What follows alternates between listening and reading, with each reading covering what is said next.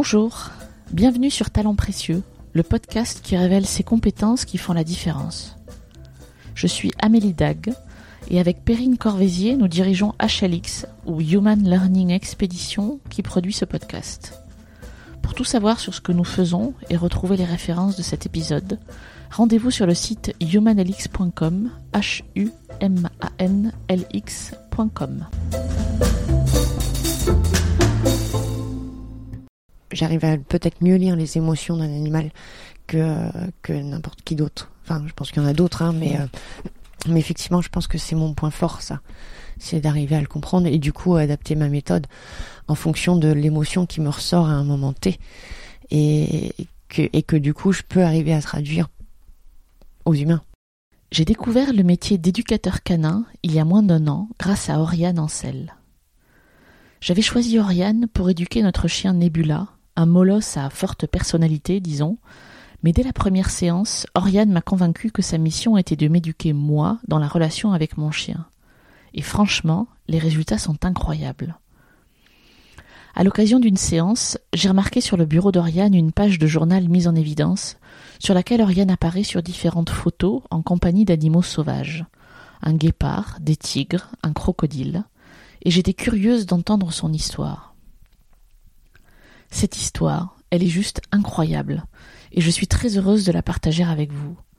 Elle commence par l'image d'une petite fille qui imitait les tourterelles le soir à sa fenêtre, puis vous mène de la jungle malaisienne à la forêt impériale, près de Chartres, en passant par le désert de Namibie. Vous entendrez Oriane parler d'empathie, d'humilité, de courage, de la capacité à écouter ses émotions, et en particulier la peur. Bonne écoute et bon voyage. Bonjour Oriane. Bonjour. Merci de me recevoir dans ton comment t'appelles ça ton bureau? Dans mon, Oui, dans mon bureau. Dans ton bureau. Question très simple pour démarrer. Quel est ton métier aujourd'hui? Alors aujourd'hui, je suis éducateur canin. Donc je m'occupe des chiens. Euh, je dresse. J'aime pas trop le mot dressage, mais euh, euh, j'éduque les maîtres et les et chiens à trouver un vocabulaire commun tu as ta, ton entreprise à toi. Ouais. Près de Chartres. Ouais, ça fait euh, là ça fait je me suis installée à Chartres en 2013. Euh, d'abord en auto-entrepreneur jusqu'en 2016 et j'ai monté mon entreprise en 2016 et avant, j'étais déjà éducateur canin depuis 2011 en Ardèche. Et avant ça, alors mon regard se pose sur cet article euh, que j'avais en tête depuis longtemps, où en fait on raconte une histoire incroyable de cette Oriane qui a vécu parmi des animaux sauvages. Il faut que tu nous racontes ça parce que je veux savoir ce qu'il y a derrière ces photos. T'as du temps Ouais, vas-y, on a tout le temps que tu veux. Ok.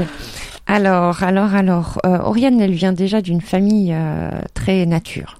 D'accord, euh, très nature. Euh, donc euh, que ce soit le grand-père ou le, ou le père, on a toujours été très nature et avec des un petit peu des, effectivement des, des histoires un peu originales euh, du grand-père qui avait sa hyène dans son jardin. Ah oui, euh, d'accord. voilà, ou des, une ruche, euh, une ruche sur le balcon à Paris, en plein rue de Sèvres. Euh, voilà, c'est et puis il y avait un bois aussi qui se traînait par Oh là. non. si, si. Et on été vraiment, on a toujours été élevés très dans le dans la, la nature, que ce soit animal ou euh, ou végétal, puisque mon père est expert bois. Donc ça, ça m'a jamais quitté. Ça m'a jamais quitté. Mais bon, adolescente, j'y pensais pas plus que ça, hein, comme Ouais. n'importe qui. hein.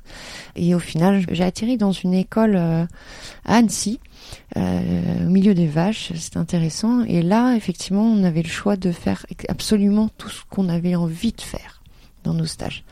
Donc j'ai commencé, euh, j'ai commencé comme ça. La première année, euh, la première année, je suis partie euh, guide euh, en forêt tropicale humide en Malaisie. Waouh. Ah ouais, c'était sympa. C'était sympa, c'était pas très long, mais c'était sy- sympa. Et bon, bref, j'ai continué mon cursus, euh, mon cursus universitaire en quatre ans. Et là, en plein milieu, j'ai passé un an en fait euh, sous le couvert de de cette école-là qui était liée à l'université de Lyon 3, au fait au sein de la WWF Malaisie. Euh, donc au siège où en fait ils ont mis en place une euh, une étude du comportement des, tigres mangeurs d'hommes pour euh, parce qu'il y avait eu trop d'attaques sur ces sur les humains à un moment donné, une, année précise, le sultan, en gros, le sultan a voulu euh, envoyer l'armée pour exterminer les tigres. La WWF a fait, euh, fait pare-feu à ce moment-là et a dit non, avec la communauté internationale derrière, non, on va faire une étude, euh, on va étudier pourquoi, pourquoi ils mangent autant d'humains à cet endroit-là. Euh, et c'est là que, au final, je suis arrivée. C'est là que je suis arrivée euh, en tant que petite stagiaire et euh, effectivement de nouveau en Malaisie parce que je voulais y retourner. Et j'ai eu la chance effectivement pendant un an de vivre dans la jungle à traquer les traquer les tigres, poser des caméras détecteurs de mouvement, étudier le territoire à partir de là et comprendre, euh, essayer de comprendre euh, les tenants et les aboutissants de cette problématique qui effectivement était assez importante pour la région. Hein. Bah, j'imagine. Il y a quand même quelques morts. Et voilà, et donc ça, ça a commencé comme ça. Et en fait, je faisais pas que les tigres, je suivais pas que les tigres. Étudié tout ce qui était faune et flore, tout ce qu'on voyait, tout ce qu'on pouvait, même les euh, les animaux qui avaient été écrasés sur la route. À, chaque à chaque, chaque pas qu'on faisait, il fallait qu'on note effectivement tout ce qu'on tout ce qu'on voyait de A à Z. Et de ce fait-là, j'ai publié un petit un petit livret euh, qui a servi euh, effectivement à la WWF pour euh, pour présenter un plan de corridor écologique entre la Thaïlande et la, et la et le milieu de la Malaisie, le centre de la Malaisie. Voilà, donc j'ai commencé comme ça. Et donc un an, c'est un an de, c'est quand même un an de d'émotion pure. Bah ouais. Un an où tu te lèves le matin, tu sais pas si tu vas rester en vie. On était trois, trois dans la jungle, mais trois contre un tigre on n'était pas armé, on n'avait hmm. pas le droit d'être armé, donc avec euh, nos petits couteaux. Et voilà, non, c'est des expériences qui ont été euh, qui ont été fabuleuses, aussi aussi dangereuses et effrayantes que magnifiques en fait. Et là, effectivement, tu te pendant un an, toute ta vie, tu te dis, euh, euh, je, peux, je peux le, je peux potentiellement la donner à ce moment-là, euh, mais je le, mais c'était comme ça. C'était, euh, ça faisait partie du, du jeu et c'était un jeu qui était euh, extrêmement euh, enrichissant. Ouais, enrichissant. T'avais quel âge là Eh ben, je devais avoir 23 ans. Ah oui. 23 ans, 24 ans, ouais. ouais. C'était en 2004. 2004. Euh, voilà, donc bref, je suis revenue, j'ai fini mes études, euh, j'ai fait un, donc j'ai fini mon un diplôme universitaire, universitaire en 4 ans en ingénierie de l'espace rural voilà. Après, je me suis dit, je veux retourner, en, je veux retourner à l'étranger. Donc, pour être vendable à l'étranger, il faut que je fasse un master. Donc, j'ai repris un master en gestion de la biodiversité. Euh, après, ça a été plutôt des rencontres. En fait, j'ai rencontré un, euh, parce que j'ai travaillé sur l'éthique, j'ai rencontré un, jeune homme qui, euh, lui, avait un centre de réhabilitation des guépards. Donc euh, il m'a invité là-bas, donc j'y suis restée quelques mois, euh, où effectivement j'étais en charge des soins euh, des guépards, léopards, lions. En Malaisie aussi Non, ça c'était en Namibie. D'accord. En Namibie, en Afrique du Sud. Donc en perdu en plein milieu du désert, et c'était chouette. Euh, donc on avait effectivement des, des guépards qui n'étaient c'était un genre d'orphelinat, on avait des guépards qui n'étaient pas réhabilitables, et, euh, et une autre partie où en fait on recréait des groupes sociaux artificiels euh, où on mettait cinq guépards ensemble qui ne savaient pas chasser. Et euh, le but c'était de leur réapprendre à chasser pour qu'ils puissent euh, pour qu'ils puissent être réintroduits. Et le fait d'être plusieurs en fait ils se motivaient à traquer les proies.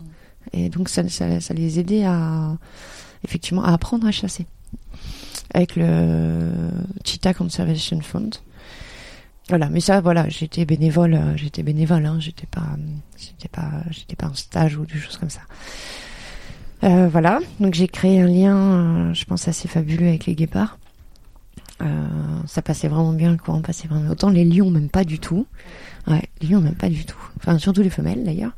Euh, autant les guépards et les léopards, il y avait vraiment un feeling qui était très intéressant. Hum, bref, du coup, je suis revenue. Elle, est, elle, est, euh, particulièrement originale quand même ta vie. Ouais, ouais, elle est, ouais, elle est un peu, un peu étonnante. Après donc, je suis revenue. J'ai travaillé un petit peu dans une réserve des, dans la réserve des Gorges de l'Ardèche, où j'ai travaillé un petit peu sur les poissons. J'ai travaillé un petit peu dans, euh, dans un bivouac, euh, voilà, des choses comme ça. Et et derrière, j'ai effectivement travaillé pour euh, une association qui s'appelle SOS Crocodile, où j'ai organisé le deuxième congrès mondial de protection du, des crocodiles avec l'UICN euh, et le ministre de l'Environnement du Burkina Faso. Ça, ça devait être en 2009, je crois, quelque chose comme ça. Un truc avec les animaux dangereux quand même. Ouais, bah ouais. Tant qu'on y est. Tant qu'on y est. Sinon, c'est pas drôle. Ouais, non, c'est vrai que, bah, en fait, ouais, je pense que c'est la peur qui me fait avancer. Ouais. C'est la peur qui m'a toujours fait avancer, et la peur et la fascination, Mm. euh, et le fait de me sentir euh, petite et humble face à face à tout ça, et faire partie de cette chaîne alimentaire. Parce que euh, on a trop tendance à oublier nous humains que, euh, bah, en fait, on est rien. On est absolument rien. On est, pardon, excuse-moi, mais non, on, non, on non, est qu'un qu'un bout de viande sur pattes. Ouais. Et euh, il faut pas l'oublier. Et, et te, te confronter à ça, ça te remet, euh, ça te remet dans tes baskets d'humain. Et pour moi, c'était essentiel de me sentir, euh, de me sentir partie intégrante de la nature. En fait, de la nature, j'aime, mais la nature avec un grand N. Ouais, ouais. Voilà. Et effectivement, j'ai toujours eu besoin de ça. J'ai toujours eu besoin de ça. C'est alors du coup, effectivement, pour le coup, pourquoi le chien maintenant? C'était la question qui effectivement. Ils sont très très méchants, ce que tu vois. ou- Et ben, euh, ce qui m'intéressait dans le chien, c'était euh, effectivement la complexité. Je voulais me, enfin, du coup, je suis un petit peu spécialisée dans les troubles du comportement, donc euh, notamment agressivité, peur et tout ça. Euh, ce qui m'intéresse aussi dans le chien, c'est euh, c'est que cet animal qui pour moi tout, animal est sauvage et a gardé cet instinct sauvage. Et le, chien a gardé quand même une part d'instinct sauvage. Euh, même s'il est domestiqué et que maintenant ils vivent très bien avec nous on se rend pas compte à quel point il y en a tellement qui sont en mal-être parce qu'ils comprennent pas ce monde d'humain et là pour le coup c'est à moi j'ai envie et c'est à moi de les aider.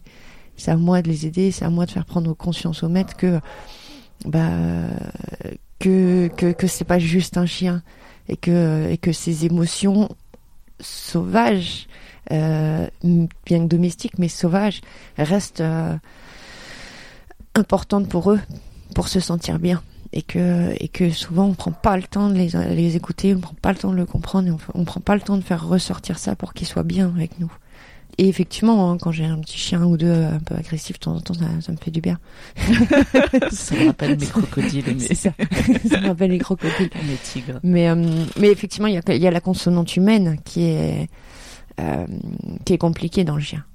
Ah bah, je me souviens quand tu, euh, quand la première fois que je t'ai vu, tu as dit il y a 10 leçons hein, pour pour euh, éduquer un chien. Il y en a une pour le chien et neuf pour le maître. Ça. Et puis je me suis dit mais c'est n'importe quoi. Ouais. c'est quoi cette Et alors, du coup, Pourquoi elle me dit ça à moi c'est pas moi le Et problème. En fait, je pense qu'effectivement, il y en a peut-être une demi pour le chien, et il y en a neuf et demi pour le maître. Ouais. C'est sûr. Ouais. Mais c'est intéressant, Mm. du coup. C'est super intéressant. euh, c'est super intéressant parce que. euh, Parce que, euh, parce que on, on a tellement de préjugés sur les chiens et, et de montrer une autre vérité, enfin ma vérité, en tout cas c'est c'est la mienne, c'est ma, ma vérité personnelle c'est ce que j'essaie de faire passer quand j'ai un client. Euh, c'est toujours super intéressant. Ouais, donc là, c'est la complexité en fait qui t'a, qui, qui, Ouais. qui te stimule là. C'est Ouais. p- parce que Ouais. plus trop la peur, j'imagine. Non. ça, ne t'arrive plus d'avoir peur des chiens que tu que tu éduques, j'imagine. de temps en temps quand j'ai un quand j'en ai un qui est un petit peu dur mais euh, mais euh, non c'est effectivement c'est plutôt le, le sac de nœuds à dénouer là je comprends. qui, m'intéresse qui m'intéresse et non j'aime bien c'est intéressant Donc tu éduques euh, toute trace de chien, j'imagine. j'ai dû que effectivement toute race. Un chien reste un chien et un instinct reste un instinct. Après il y a des spécificités de race c'est sûr. Mais au final euh, pour moi pas tant que ça. C'est d'abord euh, un individu chien face à un individu humain donc euh, non toute race il y a pas de il a pas de ségrégation à ce niveau-là tu vois Et donc c'est des séances individuelles comme des séances collectives, je crois. Ouais, Tu il y a des séances individuelles euh, donc qui durent à peu près une heure. On fait d'abord un diagnostic qui dure en- entre deux et trois heures, Euh, et puis euh, donc là où effectivement ça me permet de mieux comprendre le maître, ses besoins, ses attentes et le chien qui il est et euh, comment est-ce qu'on va pouvoir euh, coller les, les deux bouts ensemble. Euh, ça c'est important pour moi d'avoir ce temps-là pour euh, comprendre qui est en face de moi. Et après effectivement c'est euh, des, des, des séances d'une heure parce que le chien il peut pas travailler trop longtemps et et ça sert à rien. Euh, Parfois le maître non plus. oui, c'est ça. Des fois, ils en ont marre aussi. Donc, euh, ouais, ouais, c'est des séances de, c'est, c'est une heure. Et euh, après, ça dépend du nombre de séances en fonction du chien, en fonction de, du maître et en fonction de, de ce qui a besoin. Ça m'arrive très souvent d'avoir des gens qui viennent en diagnostic et euh, qui, qui, qui sont vraiment apeurés parce qu'ils ont l'impression qu'il y a un gros, gros problème. Ouais. Et au final, à la fin du diagnostic, on se rend compte bah, qu'il n'y a rien du tout. Mhm. Donc, il n'y a pas besoin qu'on travaille ensemble. Il y a juste besoin de, de, de, de remettre juste sur le sur la bonne tranche, en fait, c'est tout. Mhm. Et euh, sinon, je fais de la, un peu de médiation animale avec des enfants en difficulté aussi. Euh, je fais de la pension canine. Euh, donc j'ai euh, une autorisation de 9 chiens pour l'instant. J'aimerais passer à plus, mais euh, bon, faut, faut le temps que les travaux se fassent. On les entend, il y en a qui Ouais. se manifestent. Et voilà, tout ça, au, tout ça au, au sein de ma, ma grande forêt impériale. Ouais. Ouais. Ouais, la forêt impériale, j'adore le nom. Je vais te poser la question qu'on pose à tous nos invités. Ouais. Est-ce que tu peux me raconter le succès de ta vie professionnelle dont tu es la plus fière?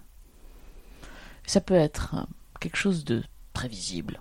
J'ai dompté un tigre, Ouais. j'ai sauvé, j'ai sauvé les tigres de Malaisie, ou quelque chose de beaucoup plus, de beaucoup moins visible, en tout cas pour les autres, mais qui pour toi est un succès, quelque chose, je sais pas, à un moment tu as débloqué une situation avec un, un maître ou son chien ou autre chose. En fait, j'en ai plein. j'en ai plein Alors des comme le ça. qui te vient de me. Je, je peux que être fière de ce que j'ai fait en Malaisie. Je peux que être fière d'a- d'avoir traqué les tigres et de, enfin, traqué euh, photo, du point de vue photographique Ouais, hein, ouais. euh, et de les avoir étudiés. Je peux que être fière. Ça, c'était le rêve de ma vie. Enfin, j'ai toujours rêvé d'être Jane Goodall. Donc, euh, donc, euh, donc, euh, donc, travailler sur les tigres et, faire ça et vivre dans la jungle et lutter toute la, et lutter pendant un an pour ma survie et la survie des tigres.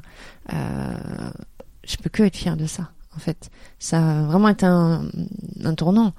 Ça, une autre, il y avait plein de choses quand même. Hein. Là, tu me poses une colle. Euh, autre chose dont je suis relativement fière, qui a été très dur pour moi, mais qui est, je suis très fière quand même. C'est euh, effectivement, euh, j'étais en Thaïlande au moment du tsunami et euh, ça a été de, de, de partir enfin, pendant quatre jours euh, derrière pour euh, faire du bénévolat et trouver les trouver ce qu'il y avait encore à trouver. Je pense que je peux être fière d'avoir fait ça. Et en même temps, normalement, j'en parle pas trop, en fait. Mais, parce que c'est très compliqué à vivre quand même Oh, derrière. ouais. Ouais. Et puis là où je suis fière, c'est quand un maître me dit, ben, sans vous, on aurait abandonné le chien. Waouh. Euh, ça m'est même arrivé que qu'on me dise sans vous, on aurait divorcé à cause du chien. Waouh. Donc, donc euh, ça, ça va. On peut enlever le canin dans l'éducateur. Oui, c'est ça. Ouais. Mais euh, ouais, j'en ai assez souvent des, des, des cas où vraiment les, les gens viennent désespérer. Ils viennent désespérer. Et en fait, euh, et ben petit à petit, euh, en fait, les- l'espoir reprend et ils finissent par. euh, ben, j'en ai encore, euh, j'en ai encore un en ce moment. Euh, les gens m'ont dit, ben vous êtes la dernière chance. La dernière chance. Là, on n'en peut plus. On, Mm. on, va, on va abandonner le chien. Alors qu'on n'est pas, on n'est pas comme ça, mais on sait plus quoi faire. Mm. Et, euh, et là, on a quelques séances, là, quatre ou cinq séances, et, euh, et euh, ils aiment trop leur chien. Ils aiment trop leur chien et ils, ont, ils se comprennent, commencent à se comprendre vraiment et, et à s'apprécier avec leurs qualités et leurs défauts. Hein. Le, le chien apprécie les, les défauts du maître et le maître apprécie les défauts du chien. Et, et là, c'est chouette. Ça, c'est vraiment une belle gratification. Mhm. Hum, Et c'est aussi ça qui me fait tenir. C'est effectivement quand on me dit ça. Quand on me dit ça, ça me, ça me motive encore plus à continuer euh, là-dedans.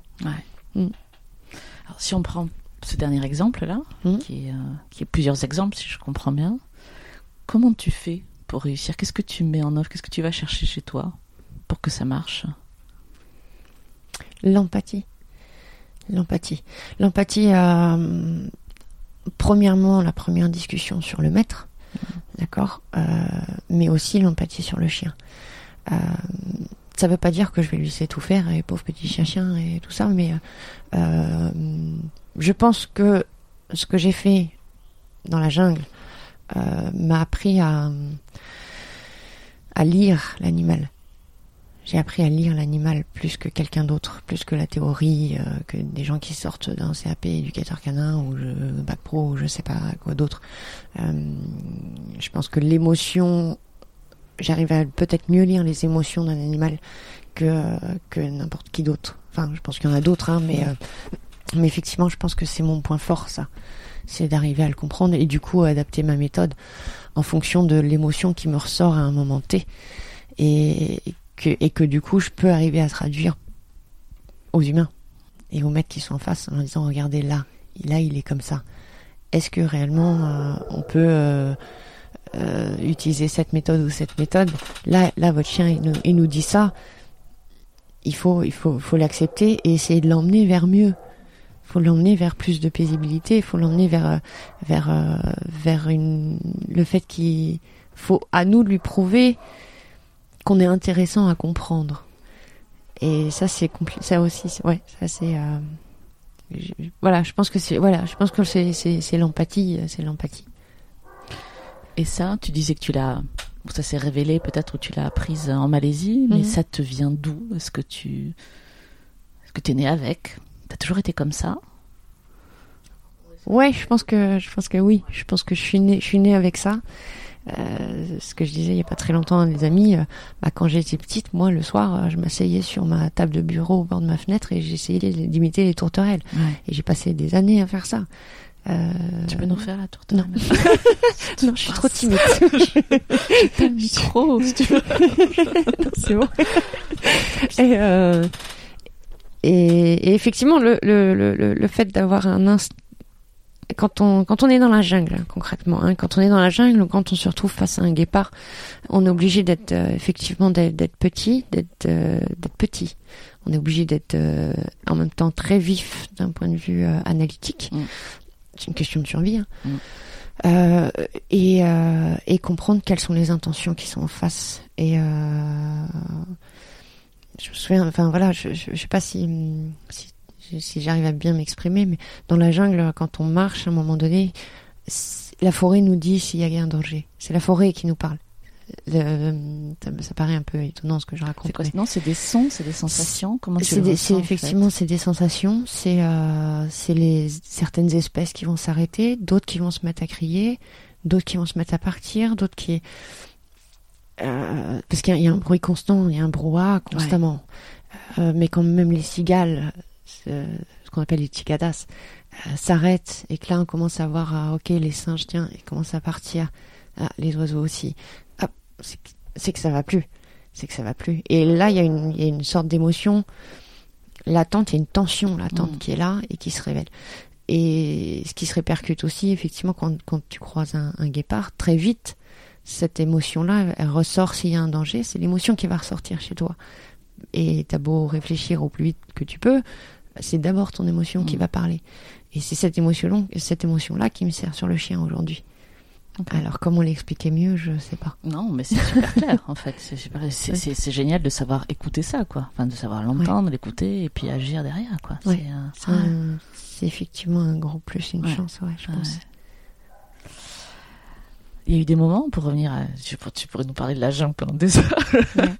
Il y, a, il y a eu des moments où tu as eu vraiment peur pour ta vie Où tu t'es dit, euh, je sais pas, face à un animal ou sans, même sans, sans être face à un animal? Ouais. De vrais dangers euh, imminents? Euh, alors, il y a eu.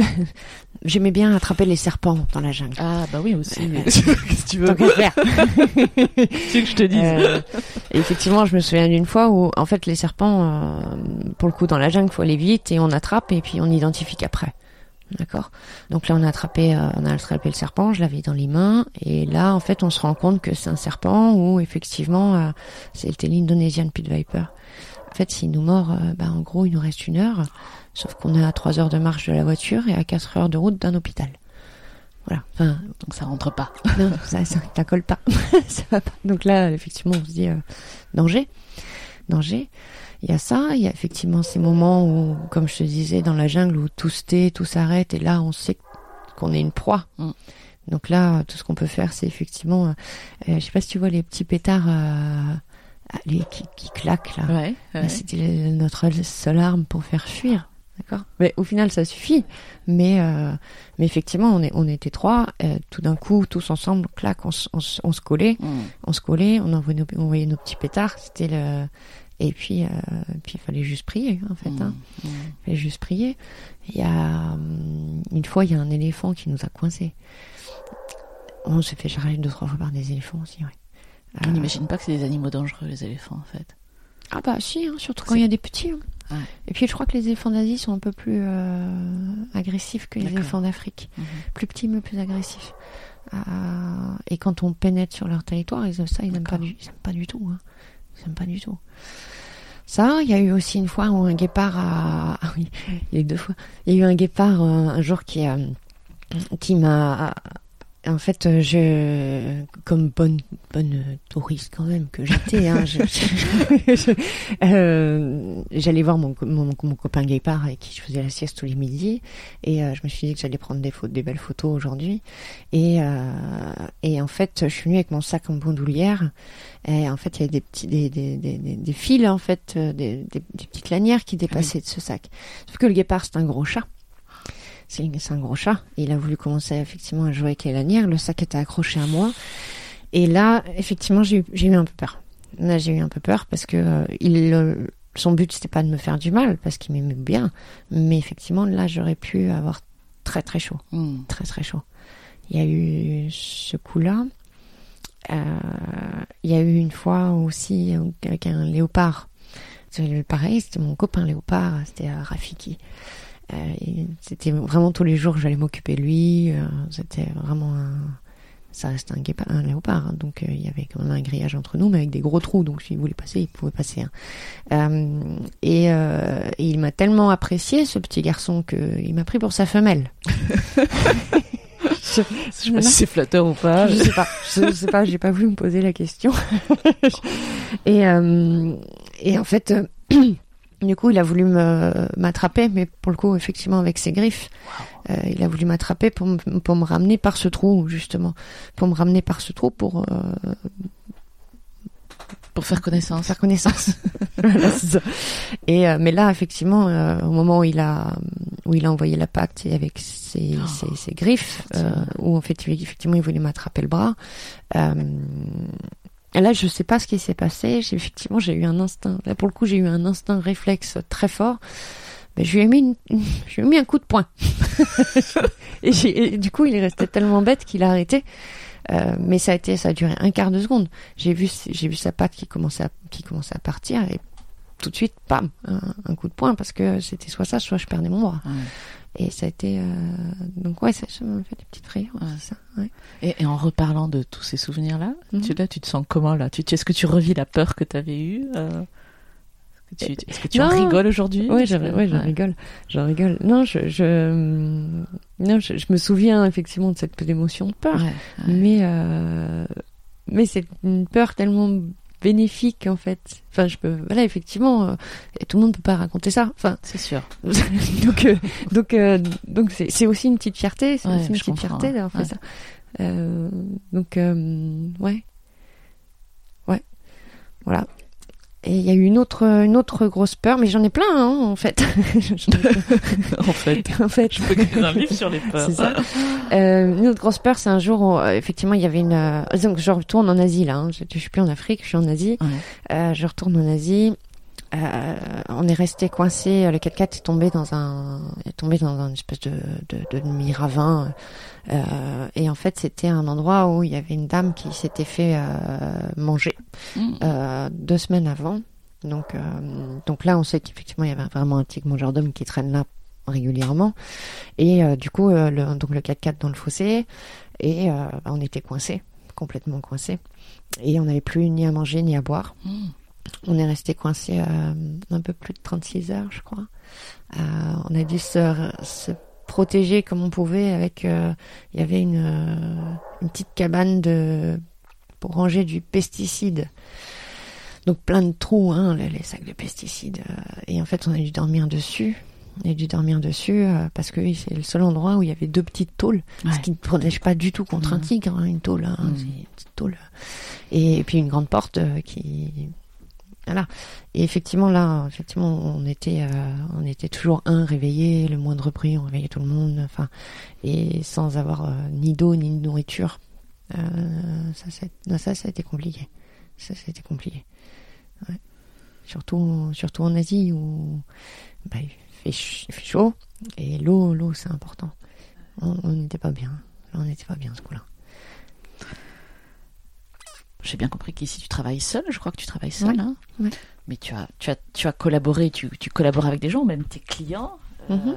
Est-ce qu'il y a une, une compétence particulière ou une posture particulière que tu, que tu apprécies chez les gens que tu côtoies. On parle vraiment des, des humains et pas des, des, animaux. Euh, ce que j'apprécie, c'est quand les gens sont humbles et me font confiance. Euh, si on si on arrive en me disant euh, euh, non non moi je sais non il est comme ça non là je me braque. Je me braque assez je me braque assez vite. Ouais. Effectivement j'aime quand les gens sont arrivent chez moi ils sont humbles et ont mm. besoin de et c'est un peu égo, égoïste, égocentrique, ce que tu veux, mais j'aime quand on me dit, ok, on, te donne toutes les cartes, euh, on te donne toutes les cartes, fais, ce que tu veux parce que là on est perdu. Euh, et quand voilà, quand on vient avec trop d'a priori sur euh, ce qu'est un chien, sur ce que doit faire un éducateur, ce que là ça me ça ça colle pas avec moi, ça, colle pas. Et ça, tu le vois tout de suite, j'imagine. Cette, cette, Si la personne n'est pas en confiance ou si, ouais, d'accord. Oui, ça, ça, se voit assez vite, hein, ça se voit assez vite. Puis quand bien même, euh, je les remets un peu dans leur. Euh, je suis assez franche. Ah ouais. je me surprends. c'est ça. Non, c'est vrai que je suis assez franche, donc euh, donc euh, donc voilà. Si on, si on, vient me voir et qu'on me paye pour résoudre un problème, c'est pas c'est pas à toi de me dire ce que je dois faire concrètement et c'est déjà suffisamment complexe si en plus tu rajoutes euh, ouais. C'est ça. Et si tu pas les, les, les, conseils moi à un moment donné je, je sais pas quoi faire parce que parce que je sers à rien. Donc moi je et qu'on me paye pour euh, pour ne servir à rien ça j'aime pas. Je, comprends. Oui. Euh, est-ce qu'il y a des choses que tu aurais aimé apprendre plus tôt dans ta vie professionnelle?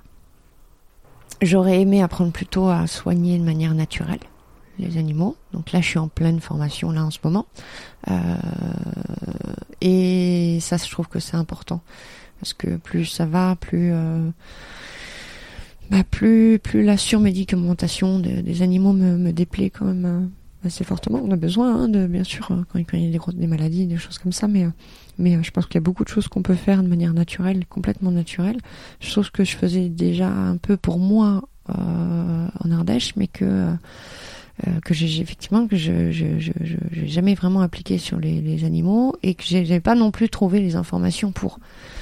Et là, voilà, là, ça commence à m'intéresser, ça commence à sortir, donc je commence à m'intéresser à, à, tout ça. Et ça, je trouve que c'est important parce qu'il y a plein de choses qui peuvent être réglées de manière naturelle, qui sont euh, qui sont intéressantes. Euh, après, j'aimerais bien, j'aurais bien aimé aussi être un peu mieux formée en psychologie humaine.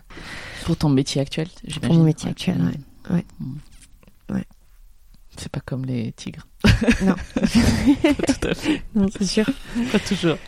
Comment tu fais pour te ressourcer? Parce que tu bosses, enfin, tu, je sais pas si tu vis ici. Non, je pense pas. Si, tu vis ici, d'accord. Si, je vis ici. Euh... Euh, pas dans le bureau, hein. D'accord. dans, le, dans le petit lit, le petit panier là pour chien. Euh, Comment tu fais, ouais, pour te, dans t'es toujours, es toujours sur ton lieu de travail quelque part? Ouais, ouais, j'y suis toujours et je travaille beaucoup. Te reposer, te ressourcer? Me reposer, je me repose pas beaucoup. Parce que, en plus, euh, comme tu sais, ça fait cinq ans que je suis ici, cinq ans que je fais tout toute seule et que je monte tout toute seule. Donc, euh, donc euh, cinq ans où je reconstruis. Donc, mes temps libres, je les passe à faire des travaux. Voilà. donc non, les, les, moments où vraiment je, je, je, je craque, parce que des fois c'est, c'est, beaucoup, j'ai beaucoup beaucoup d'heures, que ce soit en, en travaux et en chien, ouais. je fais énormément d'heures. Euh, des fois, je craque, donc ça m'arrive d'arrêter les travaux pendant, pendant une semaine, deux semaines, trois semaines. Euh, et euh, j'ai mon cheval et j'ai mes chiens. Euh, et je suis au milieu de la forêt, en fait. Et juste ça, en fait, ça me suffit. C'est, je m'arrête et, euh, et je, fais des câlins, je m'occupe de mes animaux à moi. Je, je m'intègre de, de, de, dans la forêt, je prends le temps de m'intégrer dans la forêt et de la regarder. Juste ça, en fait, ça me suffit. Mm-hmm. Juste ça, ça me suffit. C'est vrai qu'on l'a pas dit, mais tu es euh, ici dans une ancienne usine, c'est ça Oui, me disais? Oui, une ancienne scierie. Scierie, c'est ça. Ouais. Là, j'ai racheté une scierie qui était à l'abandon euh, depuis au moins 20 ans. Et voilà. Et du coup, euh, du coup, j'ai j'ai quand même 5 hectares de terrain. J'ai un hangar qui fait 2000 mètres carrés pour dresser les chiens. Donc, ce qui est intéressant parce que du coup, on n'est pas sous la pluie. Et voilà, j'ai tout, tout à faire à partir de là. Et, et d'ailleurs, quand j'ai acheté, ils savaient même pas qu'il restait une maison. Enfin, ah oui. Non. Il restait pas grand chose à la maison. Mais, euh, mais, euh, mais c'est, c'est chouette. Il y avait les murs extérieurs et la toiture qui était là. Et je suis partie de là. Je suis partie de là. Euh, tu as sans doute en tête le nom d'une personne, ou peut-être plusieurs personnes, qui t'impressionne ou qui t'a impressionné dans ta vie professionnelle. Voilà, quelqu'un dont tu te dis Waouh Quand je serai grande, je serai comme lui ou je serai comme elle. Ouais. c'est pas, on n'a pas besoin de savoir qui est cette personne si tu as envie de nous le dire, on prendra le nom, mais voilà. Ma question, c'est plutôt pourquoi cette personne t'impressionne ou t'a impressionné? Qu'est-ce qu'il ou elle faisait de différent? Alors, cette personne, je peux, après, je peux dire le nom. il s'appelle, il s'appelle Marc. Il s'appelle Marc. Euh, il m'a impressionné par son euh, le fait qu'il ait, qu'il ait dédié toute sa vie à faire ça et, et met toute sa vie, tout son corps, tout son esprit, tout son mental euh, est vraiment lié à, à ce, ce travail qui effectivement c'était sur les tigres. Hein. Euh, chaque réflexion qu'il qu'il avait euh, était très très carré, très scientifique. C'est quelqu'un qui euh, qui a rien et qui est capable effectivement de de, de, de, de mourir de ça euh, c'était effectivement c'était mon c'était un peu mon modèle. C'était mon modèle. Euh, il, m'a appris l'humilité. Il m'a appris la, le fait de, de, de travailler jusqu'à quitte à oui, jusqu'à se mettre en danger jusqu'à se mettre en danger. Euh, il m'a appris à être forte. Il m'a appris à être dur. Il m'a appris aussi à écouter mes émotions. Il m'a appris à, à à être humble, à être euh, me contenter de ce que j'ai et pas vouloir plus, ne pas être matérialiste. Euh, et effectivement, la chance que j'ai eue, c'est euh, bah, pendant un an, donc je vous disais, on était trois, donc il y avait lui, moi et puis un, guide local. Donc pendant un an, concrètement, j'ai vécu que avec ces deux personnes-là. Mmh. Et je pense que c'est eux qui ont forgé qui je suis aujourd'hui. Mmh. Et euh, beaucoup de gens, ben, effectivement, aujourd'hui, tout le monde me dit Ah, mais t'es une femme, tout ce que tu fais, c'est euh, hallucinant. Euh, effectivement, le week-end, je suis sur ma pelleteuse, je, je, je, la maçonnerie, des choses comme ça. Mais c'est eux qui m'ont appris le goût du travail, en fait. Et, et le fait de m'y jeter corps et âme. Et ça, je les remercierai jamais assez, parce que concrètement, avant ça, je pense qu'on peut dire que j'étais, j'étais peut-être pas feignante, mais euh, c'est un travail, c'est un travail. Et là, euh, mon travail, c'est ma vie. Ce qui, ce qui parfois, effectivement, on peut dire c'est trop, c'est machin, mais, mais c'est ce qui m'amène à faire ce que j'aime aujourd'hui, c'est vivre de ma passion. Et sans lui, je n'aurais pas pu, en fait, sans avoir eu ces valeurs-là. Je vis de ma passion et je suis heureuse de vivre à cette, cette façon-là. Je suis heureuse d'être un peu une, une anarchiste du système, concrètement, hein, parce que je, je, je suis pas une anarchiste, mais, euh, mais je vis de manière euh, anarchique quand même. Je vis en dehors des codes. Ouais. Mais c'est une fierté. C'est une fierté. Hmm. C'est plus qu'une fierté. Il t'arrive peut-être de conseiller des jeunes gens qui entrent sur le marché du travail, qui veulent faire ton métier ou pas d'ailleurs. Je crois que l'autre jour, tu recevais une, une jeune stagiaire de troisième. Mhm. c'est peut-être un peu jeune, troisième. Un peu jeune, troisième. En tout cas, si tu devais aujourd'hui donner un seul conseil à une personne qui s'apprête à rentrer euh, dans la vie active, comme on dit, qu'est-ce que tu lui dirais? Dans ce métier-là? Non, dans n'importe quel métier. De de pas rentrer dans le moule de de, de, de, ce qui se passe aujourd'hui, de euh, j'ai besoin de RTT, j'ai besoin de compter mes heures, j'ai besoin de je fais mon travail, je rentre. Non, il, vraiment apprécie. Fais un travail que t'aimes. Mm. Ne fais pas un travail parce que t'as de l'argent. Fais un travail qui te, qui te passionne et qui te rende vivante. Qui t'a l'impression que tu te rends vivante. Mm. Surtout ça. C'est surtout ça j'allais dire, tu as la chance, c'est pas vrai, cette chance, tu l'as provoquée de vivre de ta passion, comme tu disais, c'est hmm. pas le cas pour tout le monde. C'est, il euh, y a peu de gens qui ont le, le bonheur de connaître ça. Euh, du coup, comment on fait pour se, se rapprocher de ça? Est-ce qu'il faut tenter plein de trucs? Est-ce qu'il faut Non, je pense que euh, je pense que les freins, les freins, les freins qui empêchent quelqu'un de faire ça, c'est la peur.